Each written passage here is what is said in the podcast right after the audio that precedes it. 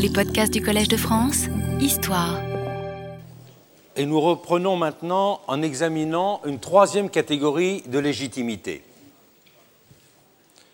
Après donc la légitimité d'impartialité, la légitimité de réflexivité, j'en viens maintenant à la catégorie de légitimité de proximité. En soulignant tout de suite que ce terme de proximité s'impose à mes yeux dans la langue française, mais qu'il n'est pas adapté à une traduction dans d'autres langues. Parce que le mot proximité a tout un ensemble de, référents dans la langue française qui euh, n'existent pratiquement pas dans d'autres, euh, langues. Donc, euh, quand il s'agit de le traduire, au fur et à mesure, je proposerai d'autres équivalents. La légitimité de proximité n'est pas du même ordre que la légitimité d'impartialité et de réflexivité.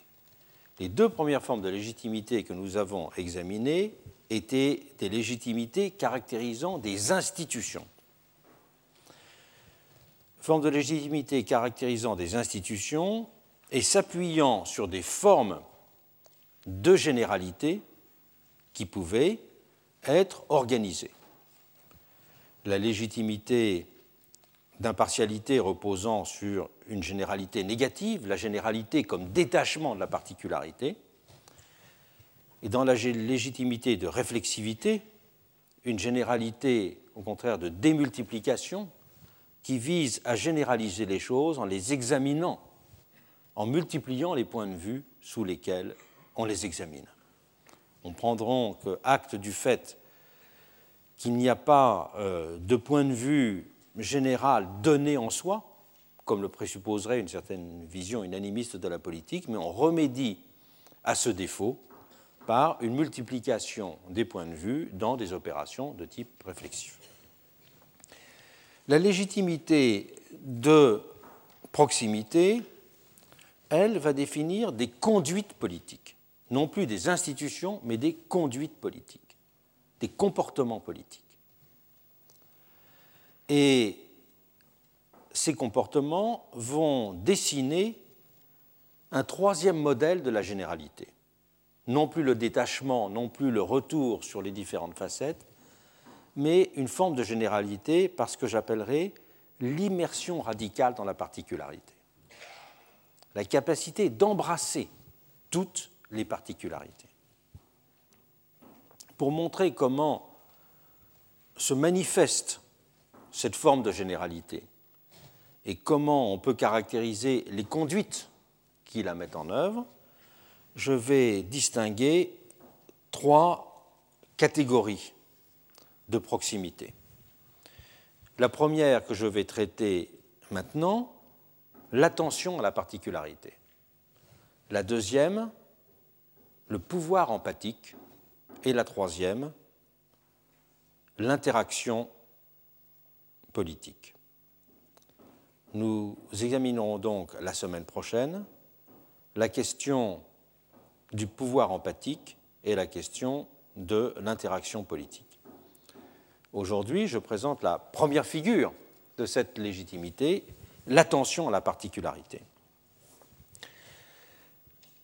L'attention publique se porte spontanément vers les politiques que mènent les gouvernants. Les individus, de la même façon, sont présupposés être essentiellement préoccupés par le contenu des décisions qui ont un effet direct sur leur vie. Il est ainsi implicitement admis, comme s'il s'agissait d'une évidence, que la perception d'une institution dérive directement de l'impact qu'elle peut avoir sur les personnes concernées. Un automobiliste est censé apprécier négativement la police de la route s'il s'est vu infliger une contravention, et inversement. De la même façon, un prévenu est supposé considérer la justice à l'aune de la peine qui lui a été infligée. Ou encore, un citoyen apprécier la police en fonction des résultats acquis dans la réduction de la criminalité. Cette façon d'évaluer une institution par les conséquences qu'elle entraîne pour l'individu est cohérente avec la théorie dominante du choix rationnel, qui fait de l'intérêt de l'individu la variable clé de ces déterminations. Mais une série d'enquêtes conduisent à envisager tout autrement les choses. une grande étude menée en 1984 à Chicago auprès d'individus ayant eu personnellement maille à partir avec la police et la justice attira notamment l'attention sur le fait que le regard porté sur ces deux institutions sensibles n'était que faiblement corrélé avec la nature des sanctions qui avaient été infligées aux individus. Si la satisfaction, peut-on dire, dépend évidemment au premier chef du verdict prononcé, l'appréciation de la légitimité de l'institution, elle, apparaît dans ces enquêtes fondées sur d'autres critères, et notamment, pour l'institution judiciaire, la perception de l'équité du procès. Et d'autres études menées par la même équipe de recherche dirigée par Tyler, qui maintenant dirige le laboratoire de psychologie sociale à NYU, confirmèrent ce résultat selon lequel la perception de la légitimité des agents publics était essentiellement fonction de ce qu'il appelait les qualités de justice procédurale attachées au comportement de ces agents et de ces institutions. Cet auteur distinguait quatre éléments clés dans la constitution de ce sentiment de justice procédurale. Les personnes interrogées dans ces enquêtes trouvent d'abord qu'une procédure est équitable s'ils ont pu être partie prenante de la décision, que ce soit en ayant leur point de vue bien pris en compte, en étant attentivement écoutés ou en ayant pu développer de façon approfondie leurs arguments. Le fait d'avoir eu le sentiment de ne pas s'être vu appliquer mécaniquement une règle et d'avoir pu faire valoir les particularités d'une situation est aussi déterminant. La perception de l'équité procédurale est ensuite directement dépendante de l'appréciation du caractère estimé objectif des décideurs. Elle est, en troisième lieu, très étroitement corrélée à la façon dont les gens se sentent considérés. Les agents auxquels ils ont affaire les traitent-ils avec respect et politesse? Ont-ils le sentiment que leurs droits sont adéquatement pris en compte? Voient-ils qu'on les considère comme des membres à part entière de la communauté? Voilà la troisième grande catégorie expliquant dans ce type d'études le sentiment d'équité procédurale. Lorsque ces conditions sont remplies, les gens sont beaucoup plus facilement disposés à accepter une décision, même si elle ne leur est pas favorable. Une autre donnée des mêmes enquêtes, portant sur une question plus ponctuelle, mérite aussi d'être mentionnée. Elle montre que dans les conflits au civil, les moyens informels de résolution des différends, la médiation, disons, sont préférés à l'action judiciaire, alors même que l'action judiciaire présente dans tous les cas des garanties procédurales formelles supérieures à la médiation.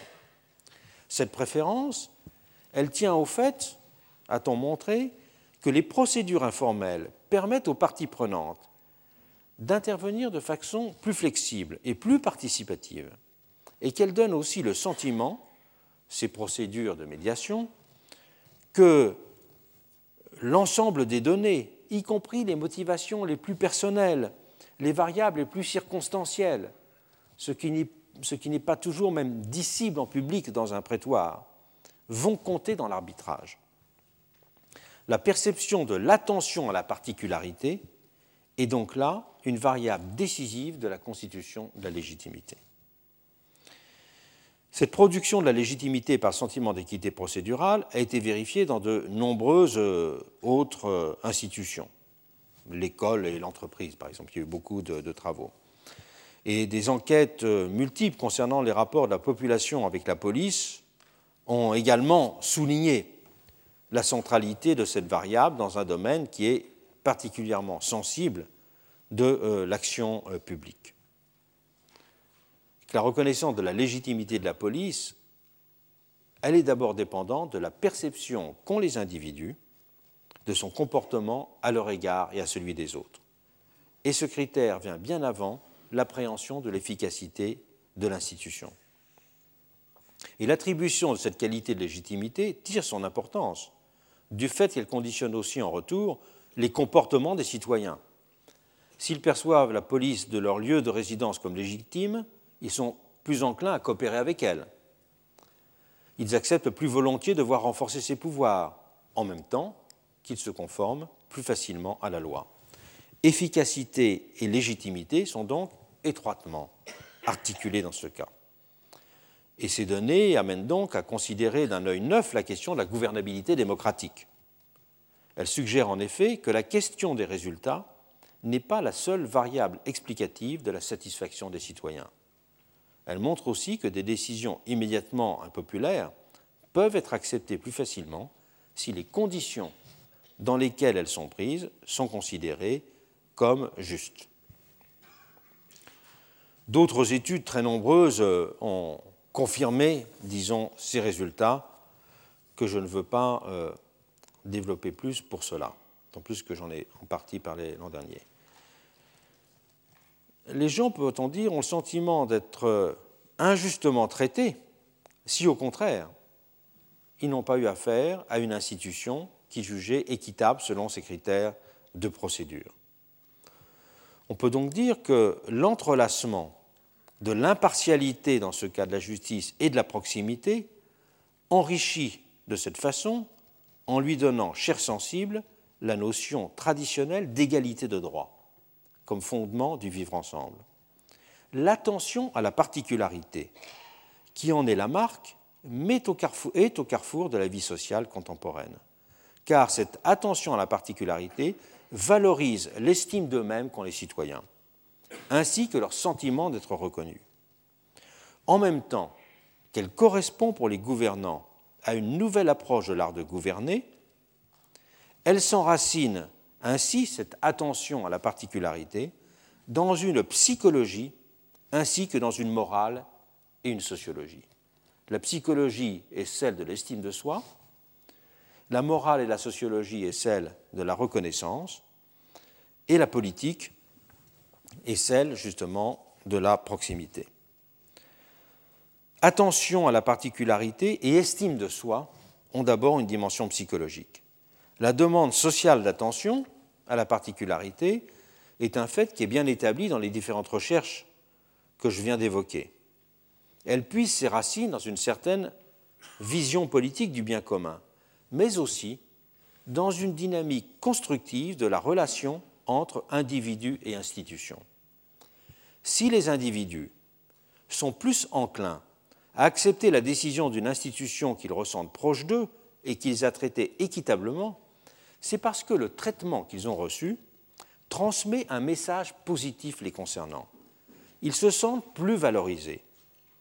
Le fait d'être confrontés à une autorité attentive, c'est-à-dire équitable, respectueuse, à l'écoute des arguments qui sont formulés par les parties prenantes, signifie en effet que l'on est pleinement reconnu comme un membre important pour le groupe, que l'on compte pour quelque chose dans ce groupe, que l'on a donc un statut aux yeux des autorités.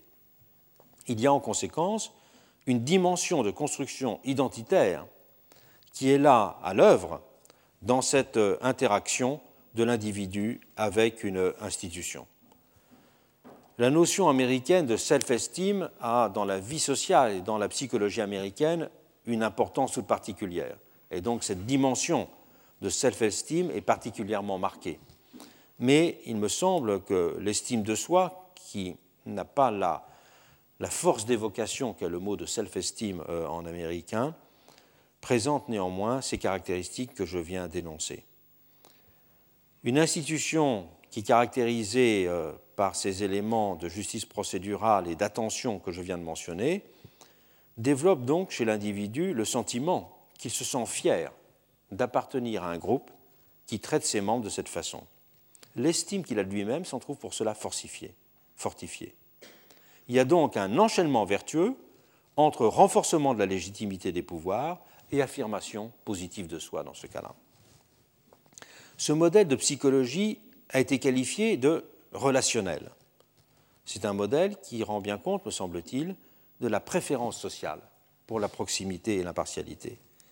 Il permet également assez bien de comprendre pourquoi une personne peut respecter une autorité et la ressentir comme vraiment légitime, alors même que cette autorité a pu prendre une décision défavorable à son égard. S'il y a en effet un jeu à somme potentiellement nulle entre l'individu et l'institution en termes de résultats, l'affirmation positive de l'institution peut passer en effet par la sanction négative pour l'individu. le jeu est toujours à somme positive s'il est formulé dans les termes du respect et de l'identité. La consistance de ce deuxième jeu peut donc expliquer que les effets du premier, le rapport à somme nulle entre individu et institution, soient relativement minorés. Le comportement d'une institution plus attentive et de ses agents et plus respectueuse renforce en retour le sentiment d'estime de soi et l'identité de ceux qui ont affaire à elle. Plus forte est l'institution, et plus fort est l'individu dans ce cas, pourrait-on dire. En invitant à distinguer la question du contenu des décisions de celle des procédures qui conduisent, la psychologie sociale des ressorts de la légitimité et d'attention à la particularité que je viens d'exposer conduit à reconsidérer l'appréhension des facteurs de la popularité des gouvernants. Cette popularité n'est plus simplement comprise dans les termes d'une appréciation immédiate de l'économie des intérêts, impliquée par une mesure donnée. Une mesure est impopulaire si les perdants sont majoritaires, tout simplement. Si cette dimension reste bien sûr prégnante, il faut aussi prendre en compte la variable de légitimité procédurale. Celle-ci peut en effet constituer un point d'appui stable et fort, amenant de fait à corriger les données de l'économie primaire du soutien politique. Cette légitimité procédurale, elle est de l'ordre d'un capital, alors que la légitimité des décisions se présente toujours sous la forme d'un flux, variant donc sans cesse. Et la marge de manœuvre d'un pouvoir est toujours de fait indexée sur la conjonction de ces deux éléments, le flux et le capital. Le problème est que la balance de ces deux légitimités a récemment changé de nature dans les sociétés pour deux raisons. La première est que les coalitions négatives et fugitives prennent une importance toujours croissante dans un univers qui n'est plus constitué par un système bien ordonné de classes sociales stables. Il devient donc plus difficile pour les gouvernants de déterminer des réformes ou de prendre des mesures qui recueillent l'assentiment de majorités clairement identifiées. La légitimité flux s'en trouve donc structurellement fragilisée. Mais il y a aussi un autre facteur à l'œuvre, celui de l'accélération et de la dissolution du temps politique. Dans un monde de l'information immédiate, de la transparence généralisée, le temps de l'action politique tend à se liquéfier. Il devient de plus en plus volatile, haché par une exigence sociale d'immédiateté qui se renforce d'autant plus qu'elle se nourrit d'un sentiment d'exaspération et d'impuissance devant un monde qui est ressenti comme opaque. La légitimité flux devient pour cette raison encore plus problématique. Elle semble dorénavant glisser en permanence entre les doigts du pouvoir. La seule solution pour que les gouvernants retrouvent une légitimité ainsi mise à mal est donc de renforcer radicalement leur légitimité capitale, ce qu'on a pu appeler en théorie politique leur réservoir de légitimité. C'est de cette façon qu'ils pourront compenser l'érosion structurelle de leur légitimité flux. C'est de cette manière aussi qu'ils pourront retrouver des marges de manœuvre pour inscrire dans une, dans une temporalité plus large leur action et entreprendre des réformes malgré de possibles désaccords momentanés de l'opinion majoritaire. La constitution d'un tel capital devient maintenant, pour cette raison, la variable clé de l'action politique. C'est donc dire que la construction d'institutions attentives à la particularité, à la fois proches des citoyens et impartiales, devient une question prioritaire pour consolider les démocraties et en même temps les rendre mieux gouvernables. L'économie de la réputation du côté des gouvernants et l'économie de l'estime de soi du côté des citoyens font ainsi positivement système. Mais ces éléments d'attention ne renvoient pas simplement à une psychologie de l'estime de soi. Ils renvoient aussi à une morale et une sociologie de la reconnaissance. Le terme de reconnaissance s'est imposé à partir des années 1990 comme un des nouveaux maîtres mots de notre époque. Charles Taylor, le philosophe de l'identité et du multiculturalisme, a le premier parlé, je le cite, de politique de la reconnaissance dans un livre collectif euh, dirigé par Amy Gutman. Vivant à cheval entre les mondes canadiens et québécois, ce presque binational, si je puis dire, en tout cas bilingue, avait été sensibilisé dès les années 60 au fait que les questions d'identité relevaient une importance décisive et que les problèmes du monde social ne se réduisaient plus au conflit de répartition des biens économiques. Aux États-Unis, dans ces mêmes années 60, le mouvement pour les civil rights a aussi participé du même constat, sans que pourtant les choses ne soient d'ailleurs encore formulées aux États-Unis à ce moment-là dans les termes de la reconnaissance. Dans les années 1990, toujours, l'ouvrage d'Honnête, La lutte pour la reconnaissance, le successeur d'Abermas euh, à l'Institut de sciences sociales de Francfort, proposera de réinterpréter les différentes catégories de conflits dans ce cadre d'ensemble. Pour honnête, on peut donc distinguer trois formes de reconnaissance qui sont liées à chaque fois à une source potentielle de conflits correspondant à une zone d'expérience. L'amour et la reconnaissance qui caractérisent la sphère des relations privées, le respect et la reconnaissance qui s'exercent dans le monde du droit et de la vie politique, et l'estime, et la forme de reconnaissance qui régit la vie sociale et tout particulièrement, disons, le monde du travail. Taylor et Honnête ont ainsi l'un et l'autre emprunté au Hegel de la philosophie de l'esprit cette idée de reconnaissance. la spécialité philosophique de, de Taylor, euh, c'est Hegel. Il a fait son, plus grand livre de philo est un livre sur Hegel.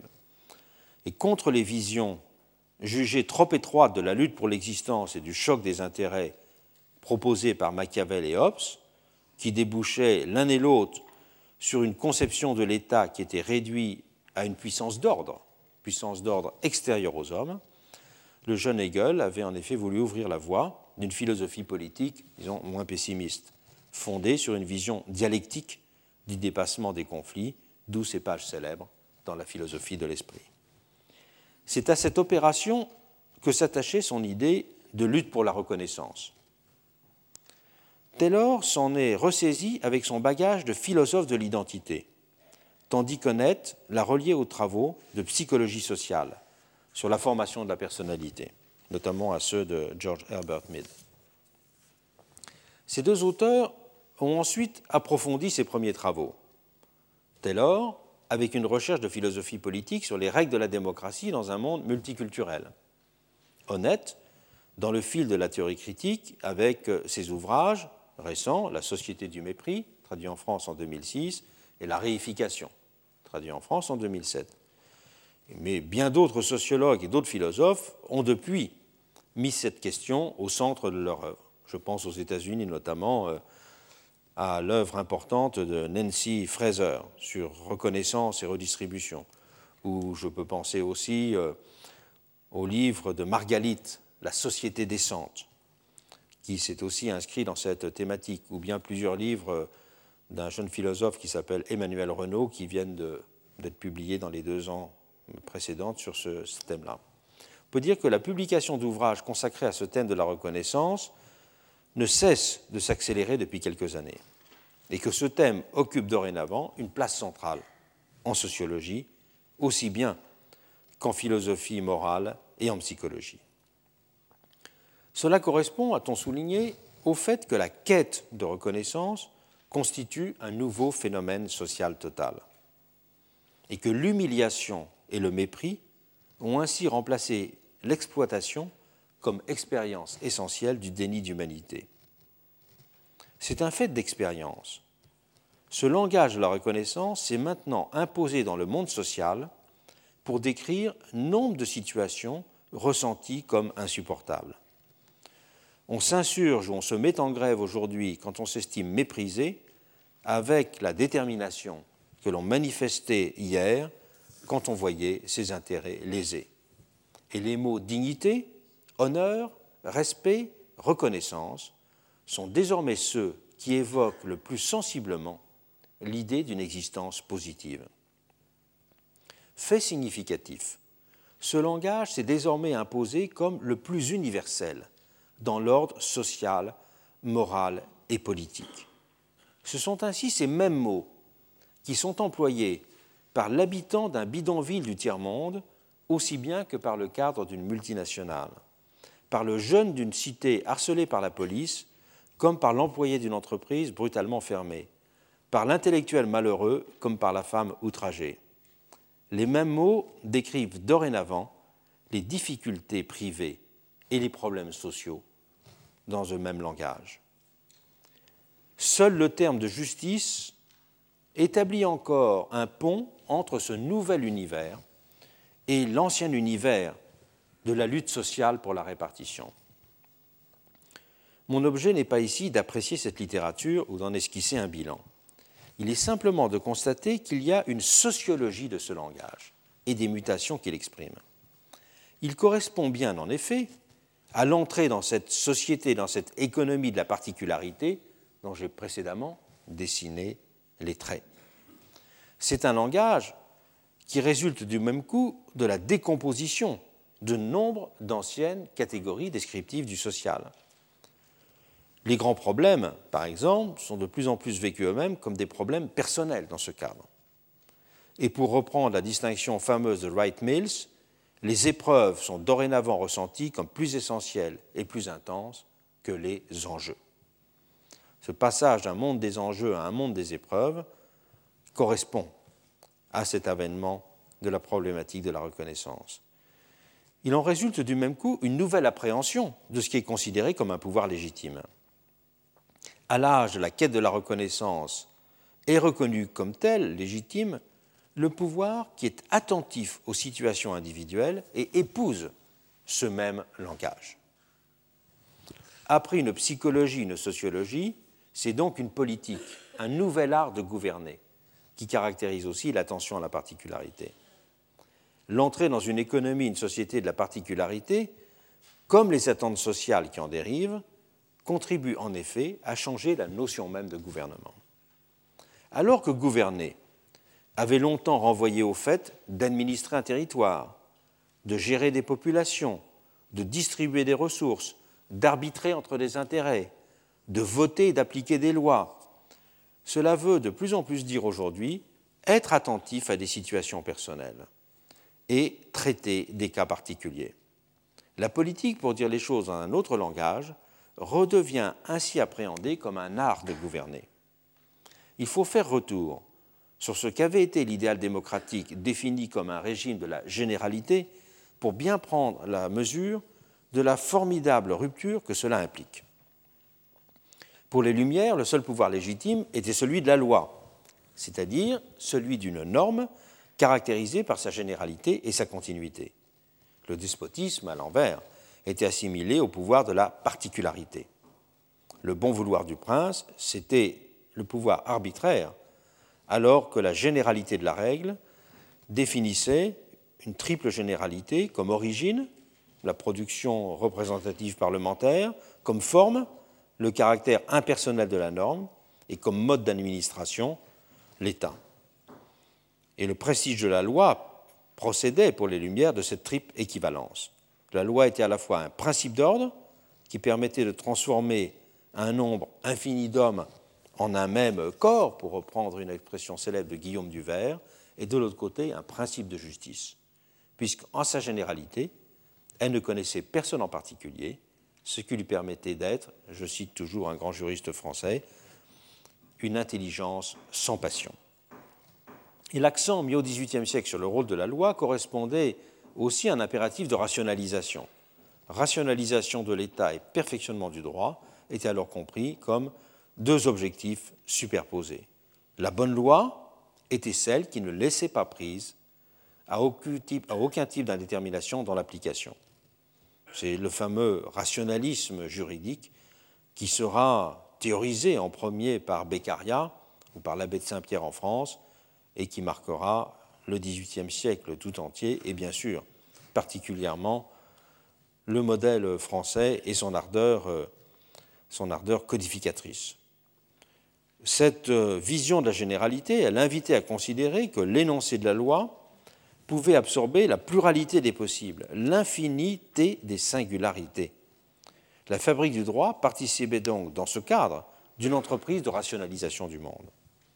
La souveraineté de la loi ne signifiait pas seulement affirmation de l'état de droit, mais ambition du législateur d'absorber toutes les fonctions politiques. L'idée d'un règne de la loi, dans ses différentes dimensions, renvoyait ainsi au XVIIIe siècle à l'affirmation répétée d'un pouvoir de la généralité, d'ordre indissociablement procédural et substantiel. La loi est en même temps conçue comme une norme et comme une forme.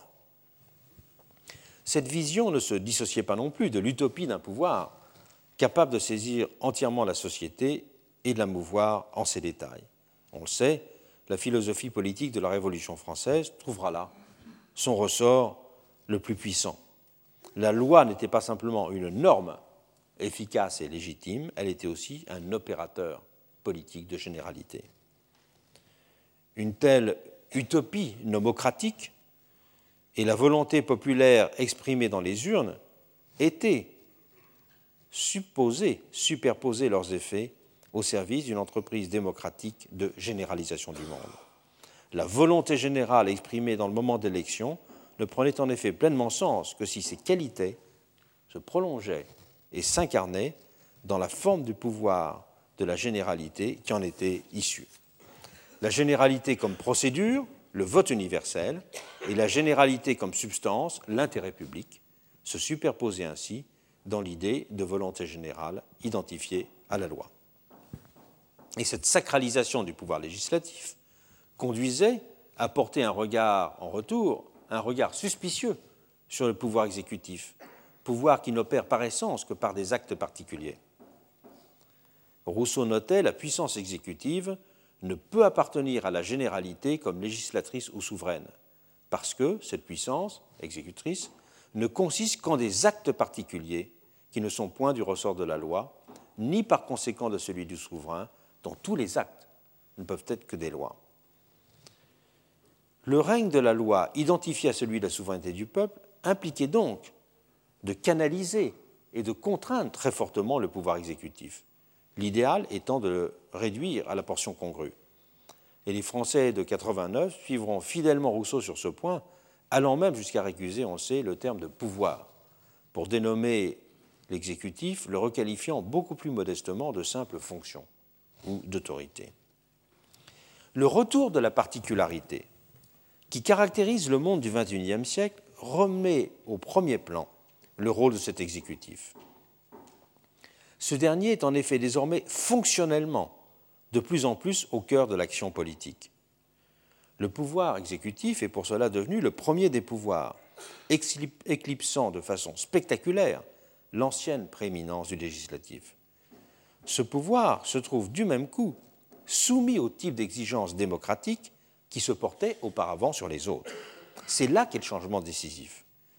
Car le pouvoir exécutif n'avait jamais en lui-même, bien sûr, disparu de la scène. Les hommes politiques savaient tous ainsi qu'on ne gouvernait pas qu'avec les lois, comme le présupposait la théorie démocratique.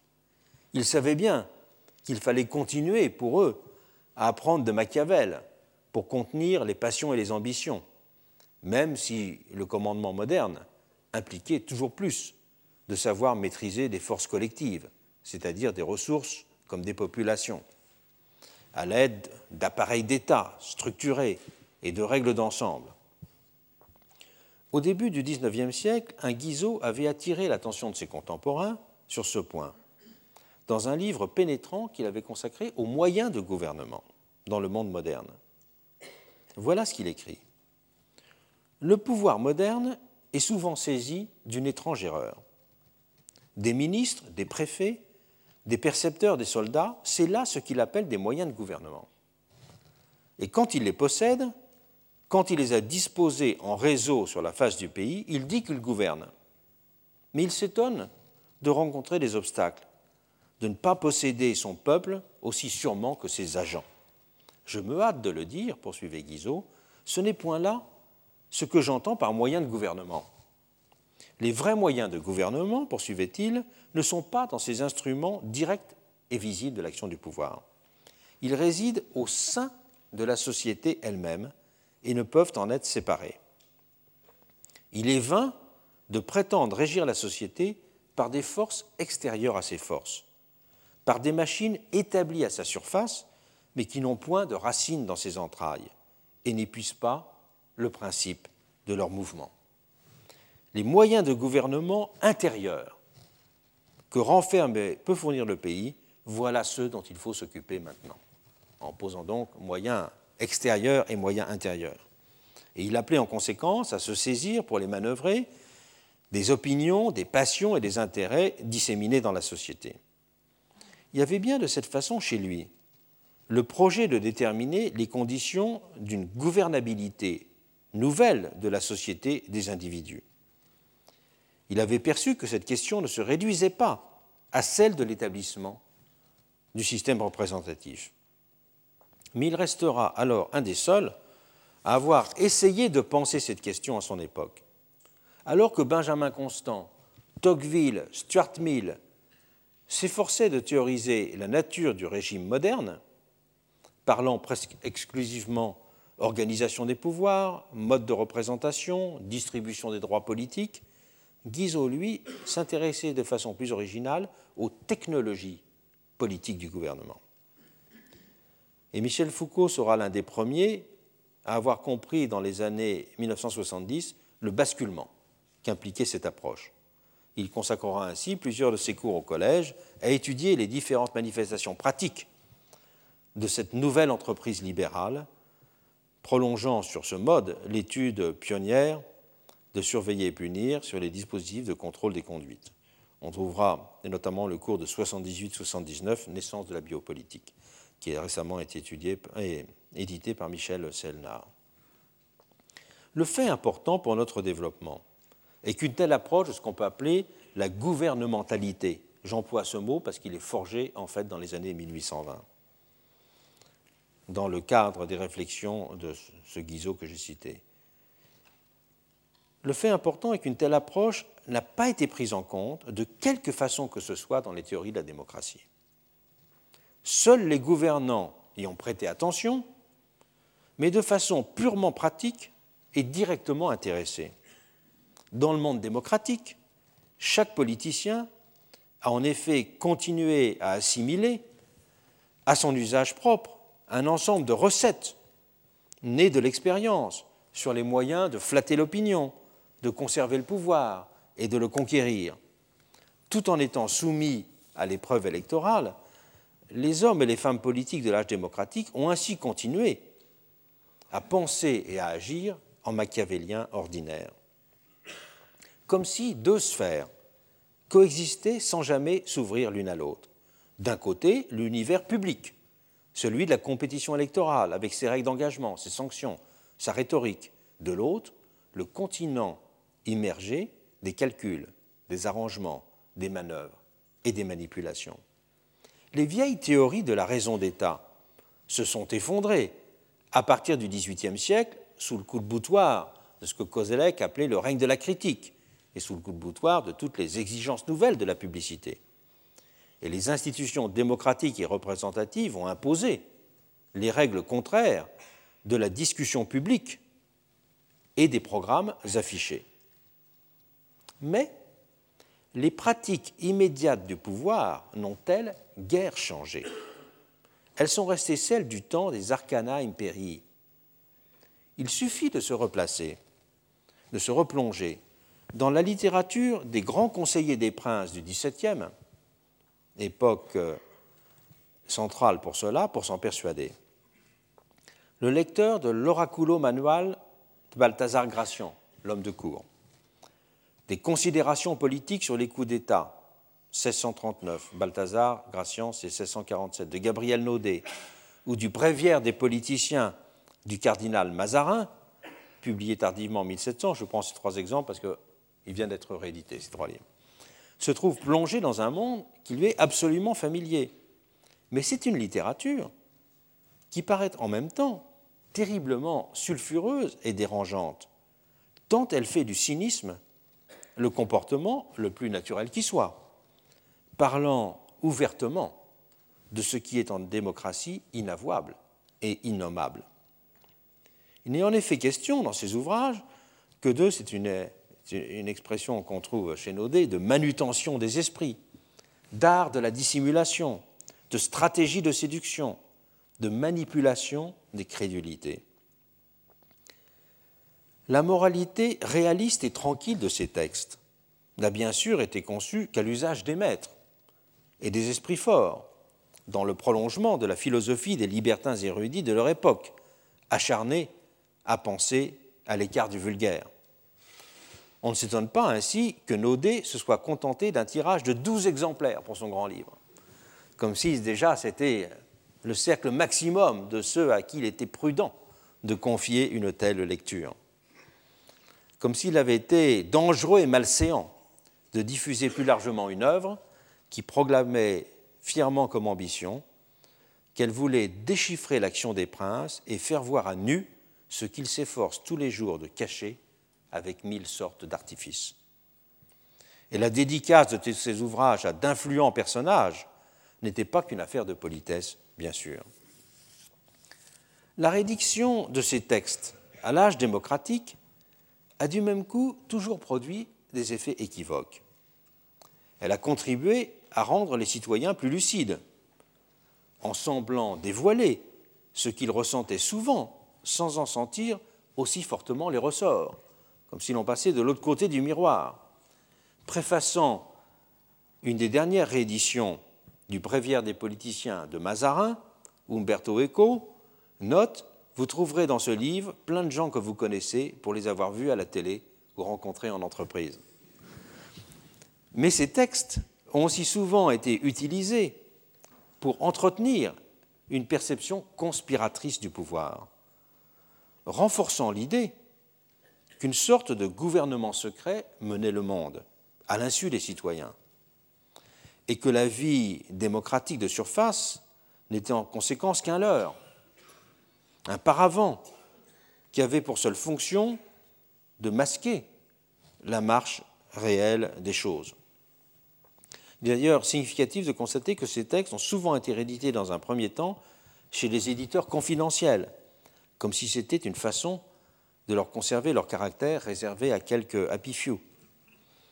Même s'il y a eu récemment un certain nombre de publications scientifiques, je pense notamment au Seuil, a une, une grande édition scientifique de tous les, de tous les traités euh, de Balthazar Gracian, hein, qui vient d'être établi par Benedito Pellegrin, un espagnol, et qui est vraiment une, une très belle édition scientifique. De même que Louis Marin, avait donné une très bonne édition scientifique des considérations politiques sur les coups d'État de Gabriel euh, Naudet, rédigeant une préface de presque 100 pages sur la théorie baroque de l'action politique qui restait un texte, un texte marquant.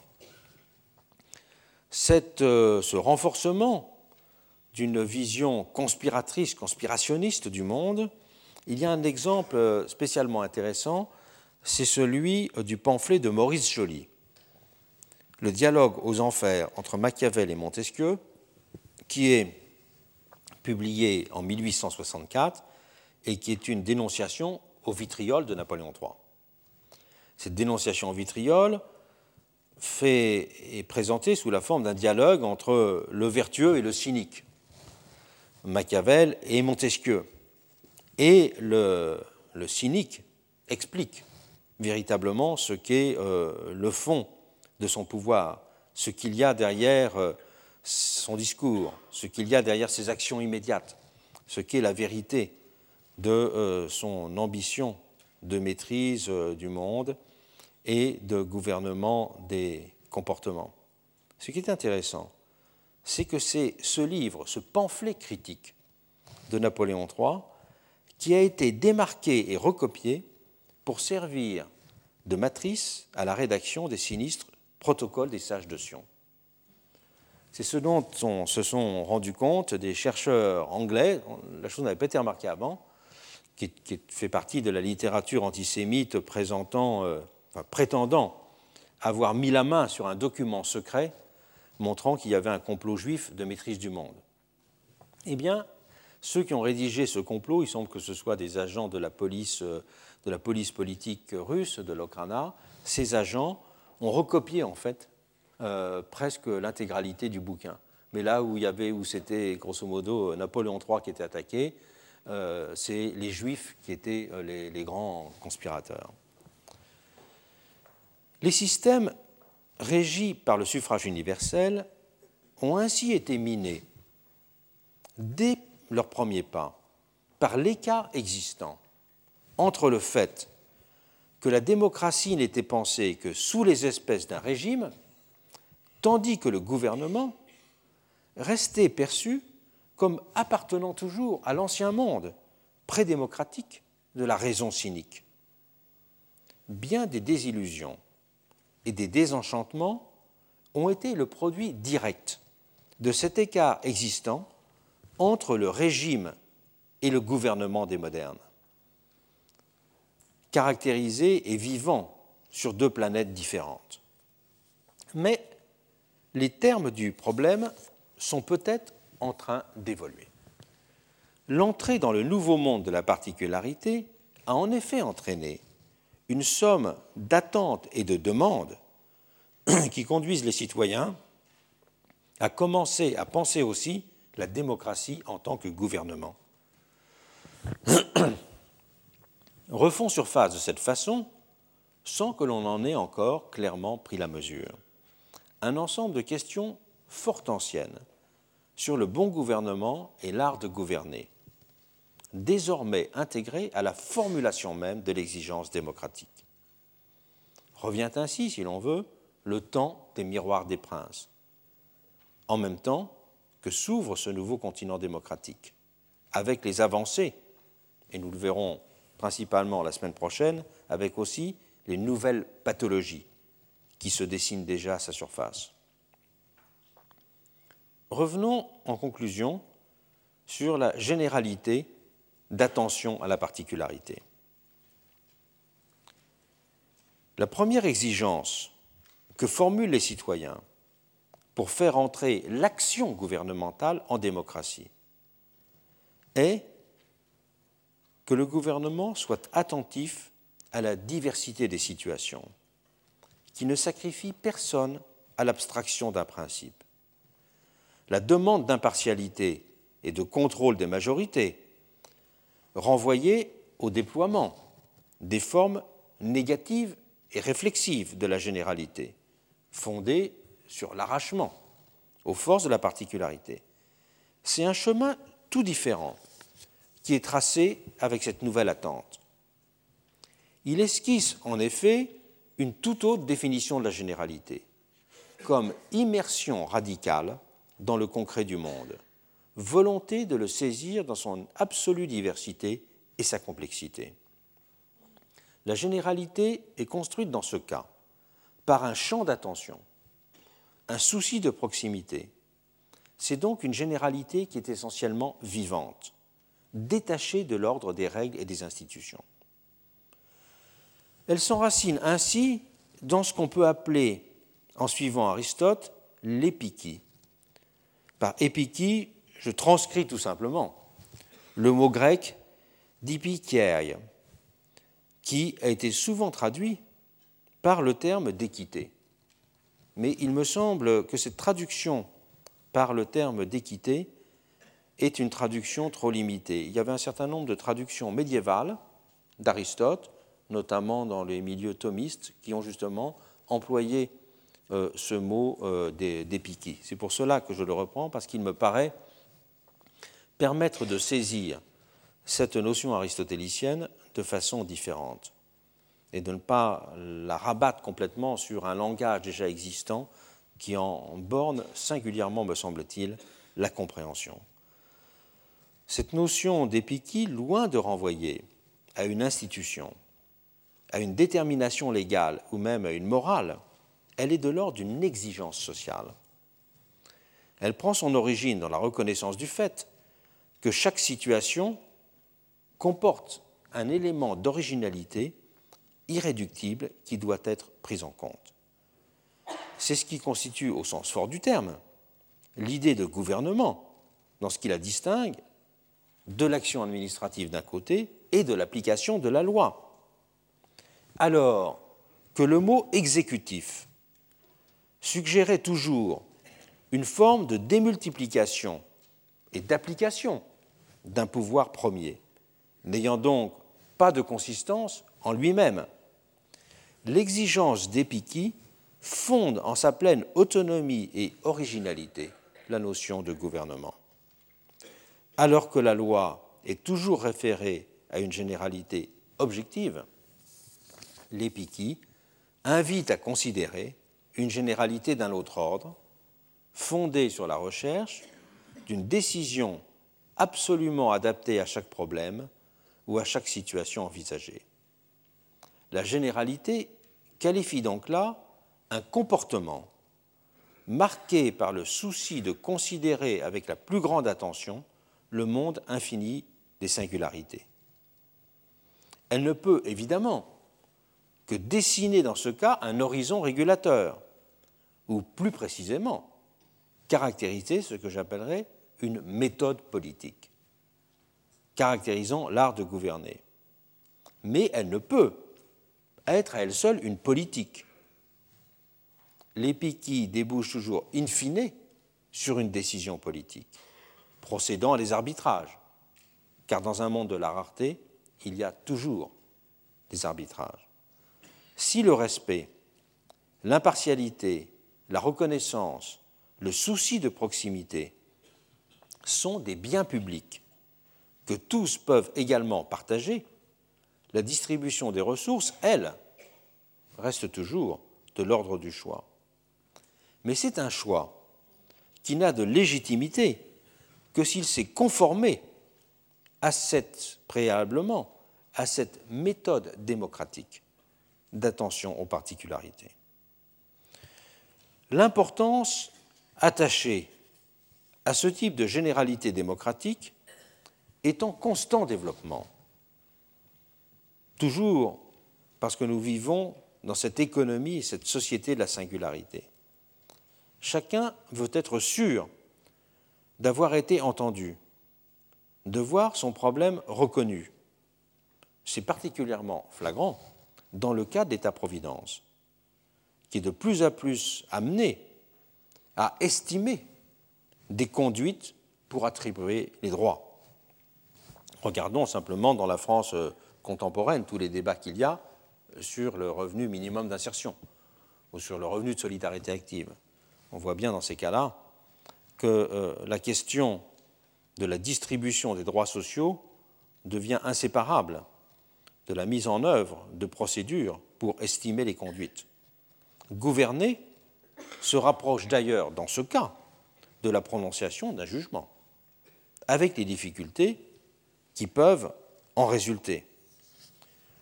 Ce qui est rejeté, dans tous les cas, c'est la règle aveugle. Elle est perçue comme inhumaine parce que elle est perçue comme mécanique. Elle ne considère les individus que dans leur abstraction, sans resituer leur situation dans son histoire et dans son contexte. C'est de cette façon qu'est souvent critiqué aujourd'hui l'ordre marchand et sa dureté. L'ordre marchand et sa dureté incarnent en effet par excellence le règne de la généralité froide. Dans un monde social, au contraire, qui aspire à voir gouverner une généralité vivante.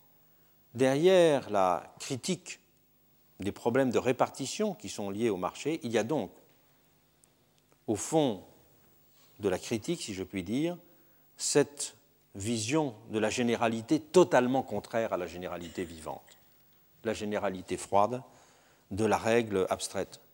Et tous les conflits, très nombreux conflits sociaux montrent bien que c'est bien l'opposition entre ces deux types de généralité qui est aujourd'hui à l'œuvre.